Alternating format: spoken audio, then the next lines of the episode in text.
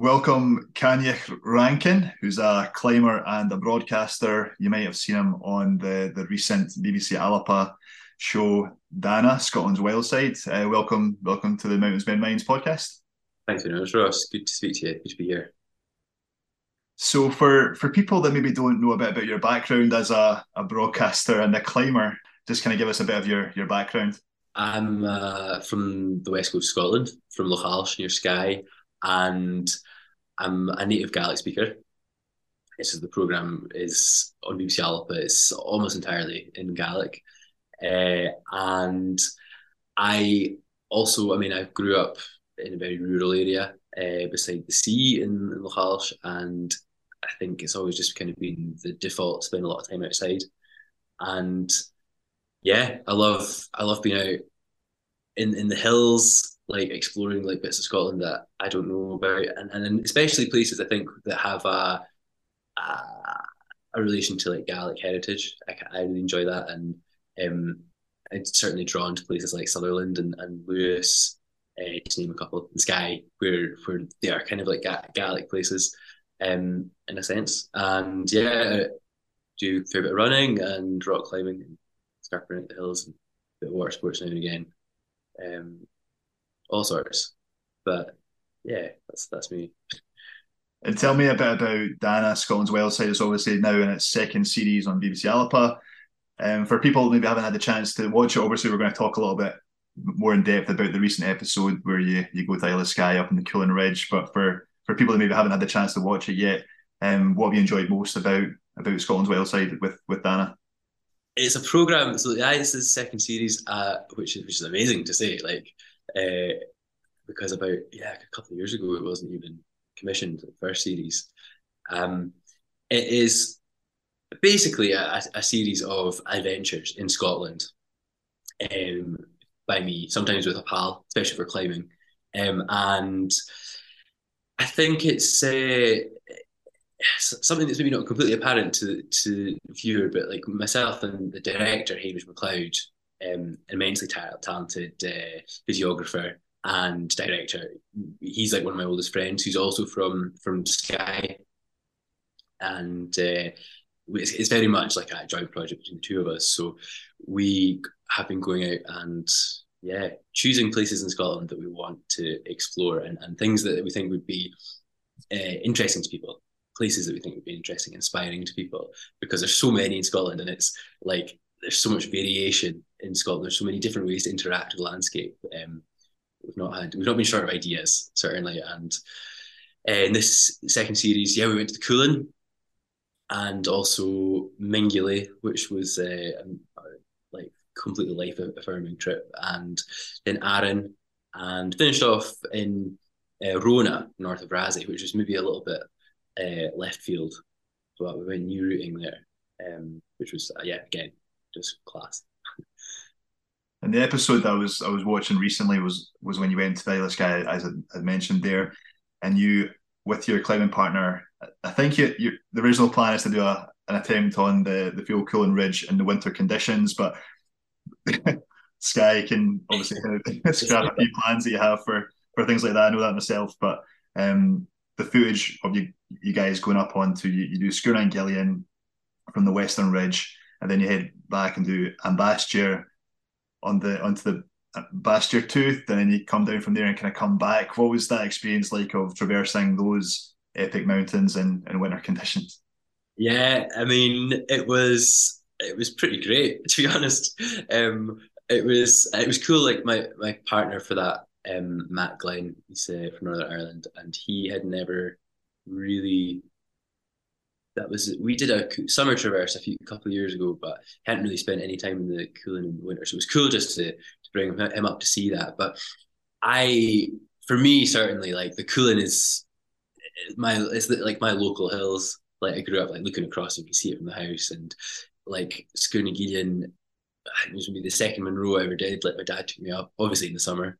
Um, but when it's there and like at the start of the day, like the conditions just we didn't really win the conditions lottery.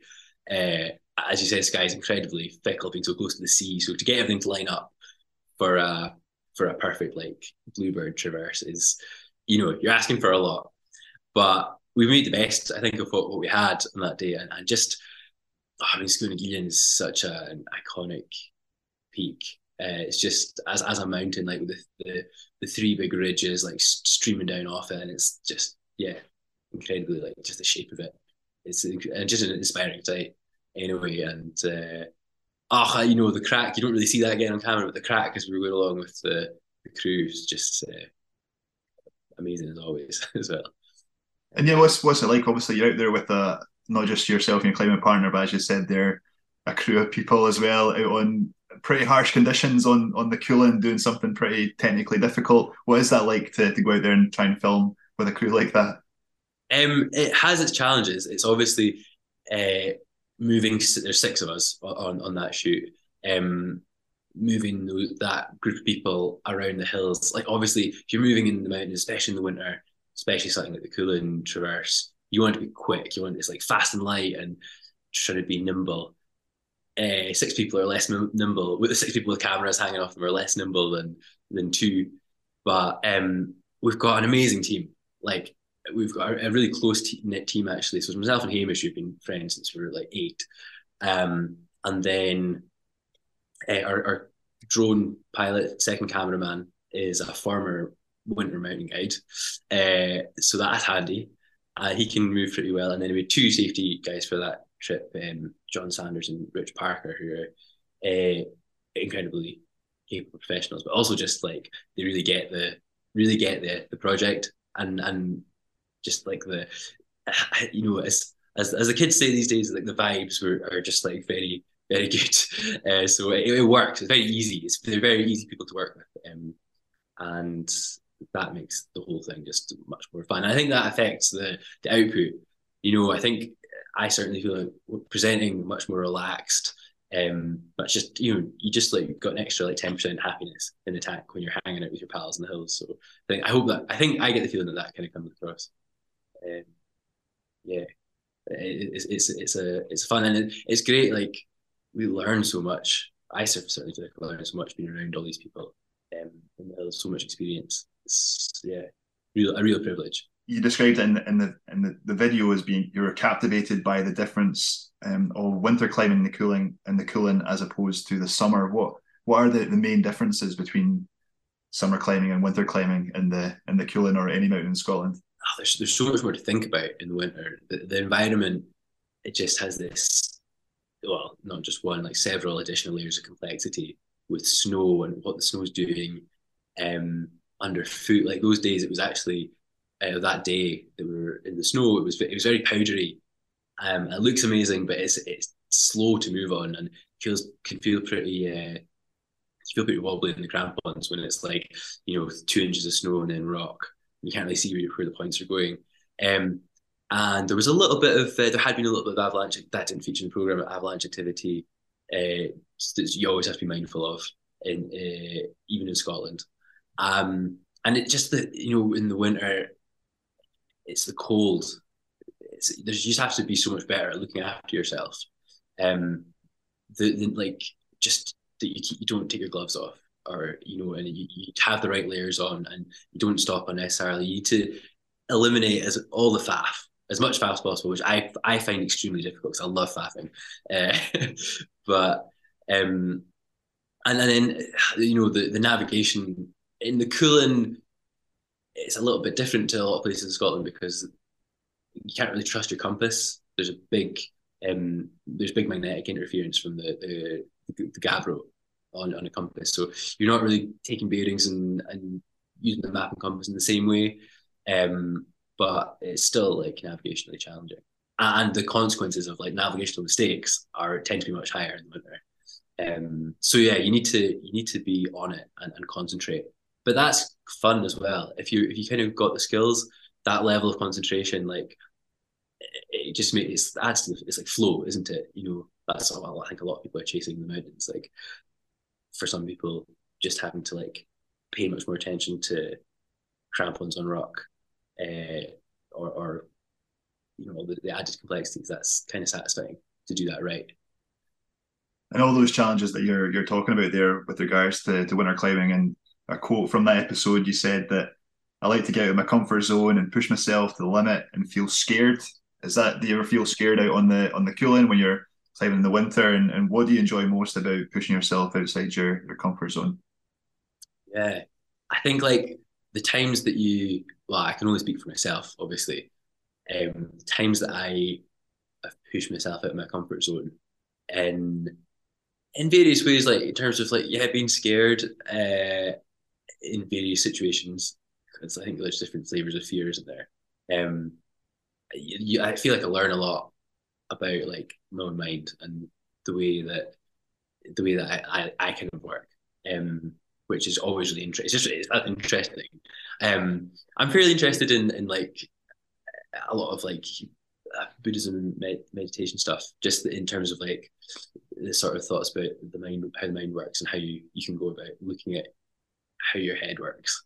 Um, and and so yeah, some of the stuff just about like learning to to be afraid or, scared and like feel fear, but not let it completely overcome you. So, trying to think of an example. Um, there was even times like there was one sort of technical pitch that we did in that day, and yeah, it's just a little bit of that sort of niggling fear, and it's like, oh, I'm quite a bit above the gear here. Like if fell, it's not gonna be fun, but it is safe. You know that it's safe. You know objectively, but you're still feeling fear, and like to observe the fear, and then um to to observe the fear, and then kind of just see that it's, it's a part of the experience that you're having, but it doesn't need to be the defining one. I think that's interesting, and that has applications in in life. Um, not to say that I'm like particularly good at like then applying that and just like not letting fear affect me ever, but it's it's interesting. Um, and then coming out the other side, like being uh, being really afraid on a climb, and then even if it's safe, like had, there's countless times of that when you like you're technically safely all the gear is in place, the gear is good, you just are afraid and you don't want to fall, and then you get through at the top, and that like like it's like euphoria. That release is uh, is cool. It's very fleeting, but that that's like a, it is a nice feeling um to uh and then there's like the comfort zone with you know if you talk about getting out of your comfort zone just like trying big things that not aren't necessarily scary but if you're even just like I mean thinking of other days I've had in the Cuillin where you really go out and try and give yourself a bee sting and try and do half the route or whatever and um just like digging deep and, and, like finding the rhythm where you can just keep going keep going keep going is immensely satisfying too and and I think that for me personally that takes I find that's like quite an easy way to get into a very clear frame of mind um which is nice as well yeah and I find it's like very good for my mental health in general. It's like quite a good uh, tonic to a lot of like the stresses of life. Yeah, just on that, I guess with the mental health benefits of hill walking, not just for people with ill mental health, for example, but like poor mental health, if somebody's feeling a bit stressed, they're just kind of wanting to kind of calm a little bit. Do you think hill walking, climbing mountains is something that can benefit that? So definitely, definitely. I think if it's something that people are interested in, um, uh, yeah, for various reasons, I think like I mean, exercise is like very basic stuff, isn't it? But in exercise is good for our bodies, it's good for our brains, um, and I think like again, speaking personally, thing like hill walking, like it's, it's quite even versus like running. Sometimes, like walking like a big day of like even like a big bag, like eight, nine hours of just like walking around some Munros. Sometimes that's like the the best. I find that's like the best. I, I like I feel the best afterwards. I feel it has the most like a lasting impact, like on just like how I feel and like mood and and like sort of like getting working stuff out in my head. Um, I just like the the length of time that you're kind of forced to sit with your own thoughts. Um, for me, uh, it's not always comfortable, I, and I think like so. I was talking to someone about this the other day. Like, I, I think there's a, quite often a temptation I find like to distract myself from my thoughts if they're not like particularly nice ones. So the way I tend to do that is like fire podcast, past fire podcasts on or music, and that's like a bit of a distraction. But if I go out in the hills for nine hours and listen to music for most of the time, I don't feel as good at the end as if I go out and just am with my thoughts, which I'm not particularly qualified to analyze that in any depth. But I think just like sitting with the stuff for me, and like with also there's like there's the exercise element there is uh, is good, but it's not always comfortable. And on top of that, like just being outside in in places that aren't I mean, we use the word natural. It's a bit it's a bit loaded, isn't it? Or wild, that kind of thing, um, for what they actually mean. But places that aren't urban, um, I think I'm a big believer that like urban environments being the default for people, for humans as animals, is not very is, is like an active bad for for heads. I don't think that's particularly controversial opinion. Um, and getting out and spending time in places that are, yeah, rural, I, like mountainous environments, which is like very, I mean, natural. That's, that's an all right word, isn't it? Um, obviously, these landscapes are very affected by humans, but when you're surrounded by plants and rocks and not skyscrapers and, and motorways, I think there's a, yeah, there's a lot of benefits to be had for that. And, and like hill walking, it takes a it takes a long time, it takes a whole day. Um, and I think you know in terms of like time spent outside, it's there's a lot to be said for that versus like going for a run for an hour in the park or whatever. Um, for me, I think like some people, if you hate hill walking, you hate walking, it's probably not a great idea as well. Uh, I don't think it's like and it's not like a it's to be not to be like a silver bullet for everybody. Um, because I definitely know people who like hate the idea of walking up a hill, um, and I wouldn't want to force that or tell them that that's like the one thing that they should do. But, you know. But I think with hill walking, I think as opposed to when, when talking about if you're kind of contrasting, comparing walking, if you like flat walking with going up a hill, I think there's so many aspects to hill walking. For example, it's a pretty simple objective. You're saying, I want to get to the top of that hill or that mountain, and then you come back down again. So it's a kind of clear objective. Not so I'm going, to, I'm going to walk for five or ten minutes, or whatever. It's like I'm going to I'm going to get to the top of that mountain. And when you get there, there's that payoff as well. You're getting a, in most cases, a beautiful view on on a landscape that you wouldn't have got from the ground, which is which is great. And obviously, there's that talking about it with obviously the endorphins that release as well from hill walk. But hill walk, I just love that objective going up. You're, you're doing a little bit of a different kind of fitness as well, going uphill. But yeah. it's like the fact there's that payoff at the top as well in most cases. Yeah, totally. Yeah, it's a very, it's a very like it's a sim- simple, like easily defined objective. Um, and yeah, it's cool. Like people, I've got a bit of the, of this in maybe like the sort of ticking off thing. It's very satisfying, and, and there's like, uh, you know, Munro bagging is the obvious, the obvious example of like, it's nice to like gradually see like the map on Munro map, or whatever, go green and as opposed to red, and like that sense of achievement is quite tangible there. Um, yeah, and, and yeah, saying endorphins, it's just like our bodies this is good. yeah, totally. Just on the continuation, talking about mountains in Scotland in the in the program, you say it's no exaggeration to say that the Cuillin Ridge it's no exaggeration to say that the Cuillin Ridge and Isle of Skye is in a different league from any other mountain in the UK. So for anybody that hasn't had the chance either to go to Skye or go up and experience the Cuillin Ridge, but maybe tried other mountains or hills in Scotland or the UK or other parts of the world, how does the Cuillin stand out in the way you've described? Um, I mean, I'm slightly, I am slightly biased. I'll admit that because it's like it's the hills you can see from the house, but but uh, yeah, they're they're not particularly high. Like even like Scaralth there's only what like 980 something. I should know that 983. I want to say uh, meters, but um, uh, they they're just like in the rock for one. So they're made made of like volcanic rock, which is gabbro and, and basalt for the most part and that doesn't really give much um, accommodation to like vegetation growing on it. So they're very rocky um, like across across the whole of this range, and you've got this beautiful. It's, it's a whole. It's a circle actually. It's been kind of eroded by glaciation, but the cone of this old volcano, and on the west side of the cone, there's this like twelve kilometer ridge, which there's nothing else in in the UK that's like as continuously technical. Um, in terms of scrambling or walking and.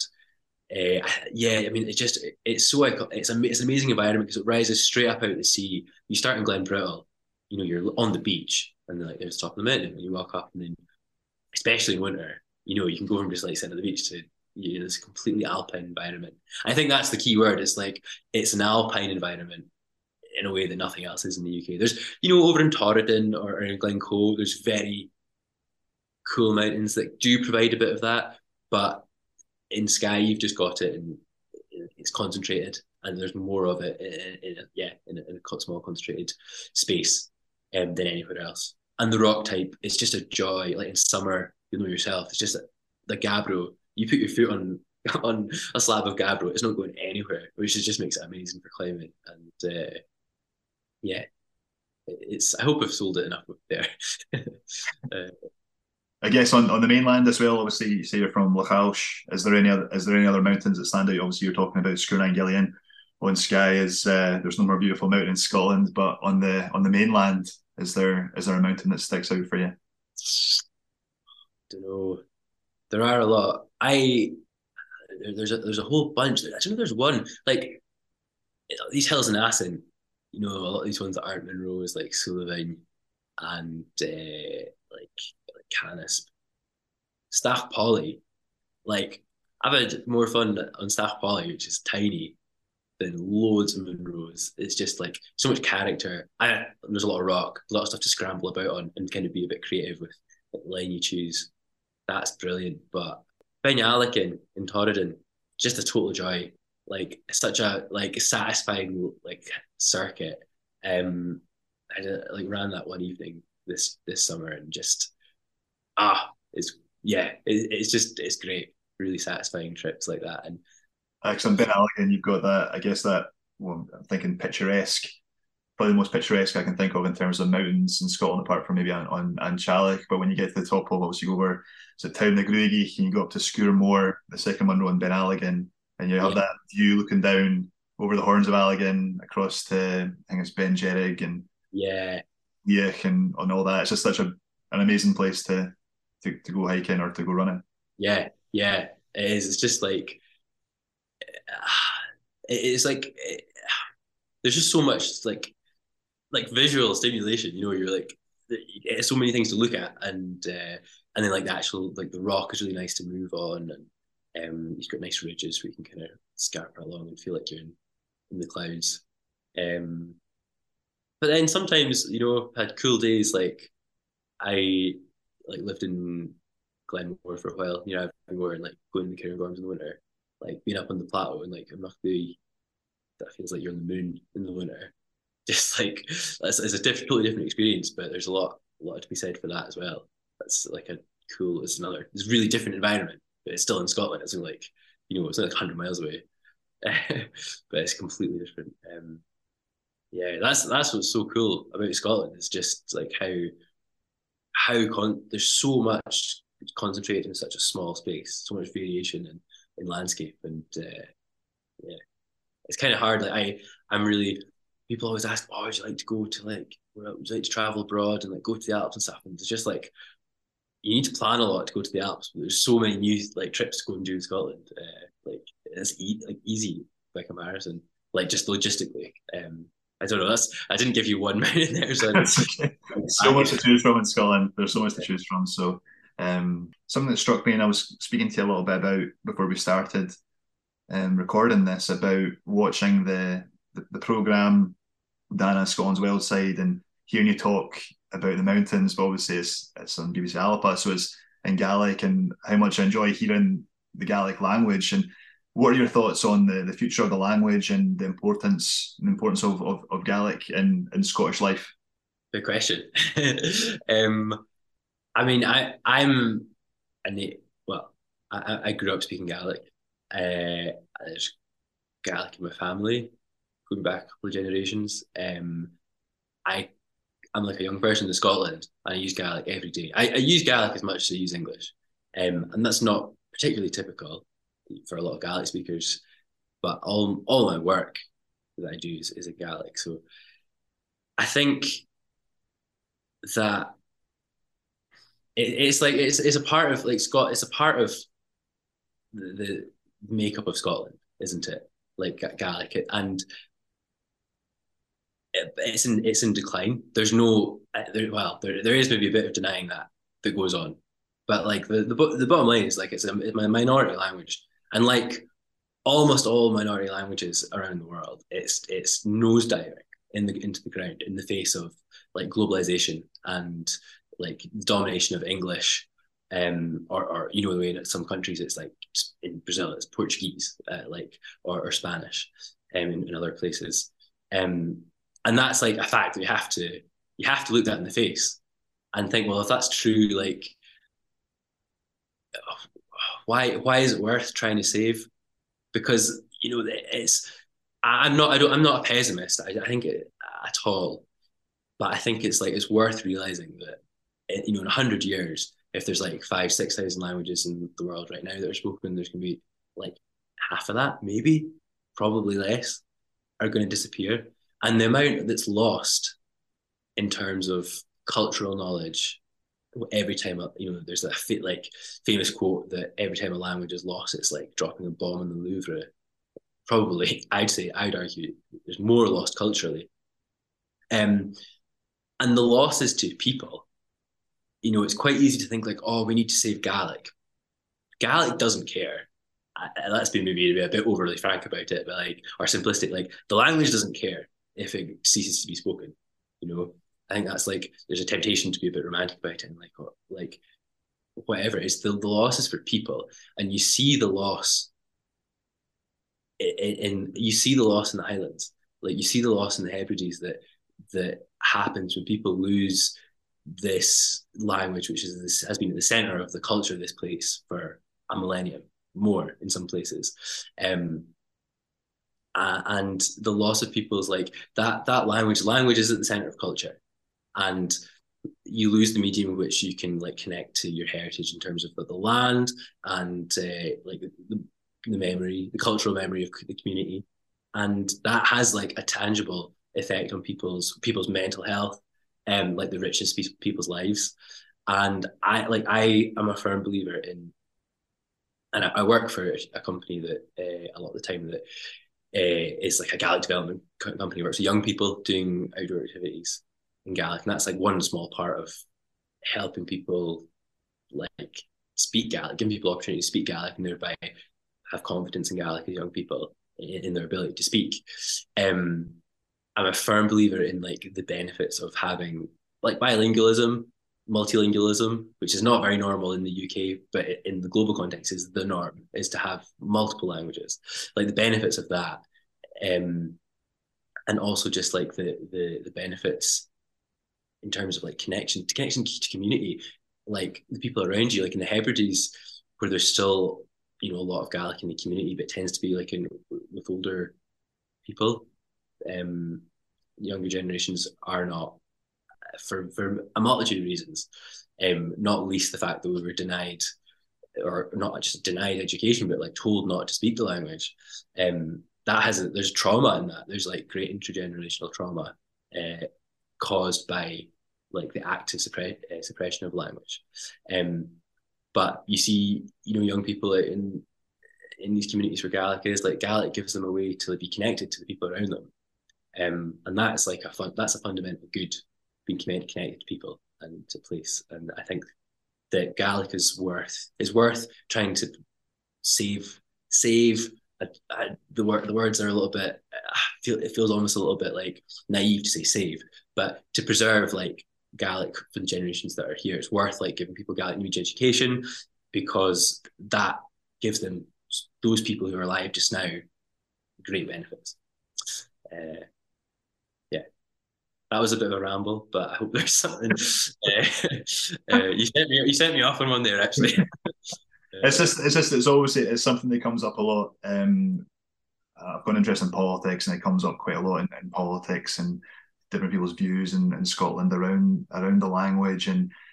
Um, it's just it's just so fascinating to think how big a part is played uh, and it plays in, in Scottish culture and Scottish history. Like uh, I come from Fife, and um, I, I'd, and I, obviously I'm well into hill walking, and with the Fife Hills, I got in touch with um, it Gaelic and Fife, and I was saying I was saying to them, oh, it'd be great if maybe you could run some sort of competition for like school kids to come up with uh, maybe Gaelic names for the Fife Hills.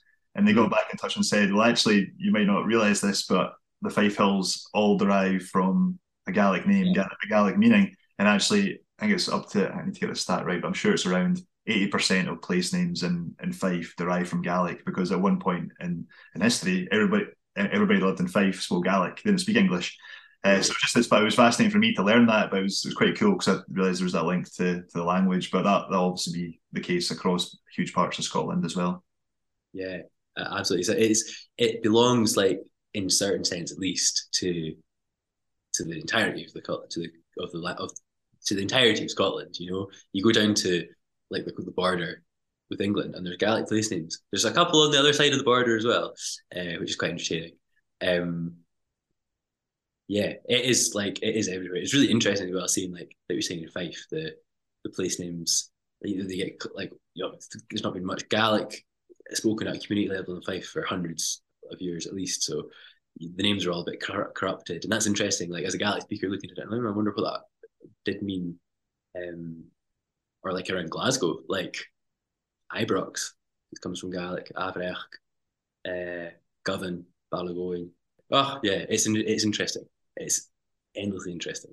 Yeah, just with I guess with the Fife Hills, there was just a few that looked at. It was like there's like Ben Arty Hill, which comes from like Ben Art, which means is it the high hill? I think from Gaelic. Yeah, yeah. And there's uh, like say, and Knock Hill as well. I think it kind of comes from is it Gaelic for Knock because I say it, which means yeah. hill. Knock Knock would be hill, so it's like hill, hill, hill, hill. Yeah, things like that. So it was just it was fascinating to learn that about about Fife. Um, mm. But um, last question. Been really interesting, fascinating interview with you. Obviously a really interesting guy. So um, thanks for your time. But one final question would just be for anybody that's who's maybe never got into hill walking before or started to maybe explore Scotland and the and the great outdoors in, in Scotland, but is interested to, to, to to maybe try it. What would you say to them? Go for it, I guess. Yeah, like I think um, that that it's just gonna it's gonna be loads of fun if you go in and uh, and in, interesting if you go and spend time outside Scotland. And there's so much to see um, and there are a myriad of benefits uh, in doing that. And I think like as well not to be too intimidated by people like outdoorsy people, I guess, because I think that can be you know online, um, especially if you're looking online and like like forums and things like you can kind of feel like oh I don't have I don't have the knowledge to, go and do this. And certainly for for I guess from a safety point of view there's certain things like if you're going to go and like do Munros in winter there's a lot of you you build up to that. But there's plenty you can do. You can step out the door having never like gone uphill before. You know, there's so much to do, and I think it's just like if it's not if you don't feel like it's like instantly accessible doing things by yourself, like there are clubs and things, um, like hill walking clubs in loads of places. Like I didn't even realize. I remember moving to Glasgow and then like uh, people saying, "Oh, there's like the hill walking club here," and there's like the there's this club goes to the climbing wall, and yeah, there's loads of people. Ask people questions as well. Just like it's great. Like never be afraid to ask questions. That's a good thing for life anyway. Um, just like things you can learn. Perfect. And I suppose this last one is um, for anybody that wants to watch Dana Scotland's Wild Side to see you up the Cuillin and other parts of Scotland. How can they do that? Uh, it is on the iPlayer, BBC iPlayer, uh, and I'm sure it'll be repeated on BBC Alba in a couple of months. I think probably in the new year, maybe in January. We'll see. Down there, but it's on the iPlayer. Perfect. Cool. Great. Thanks for your time. Cheers. Cheers, Ross.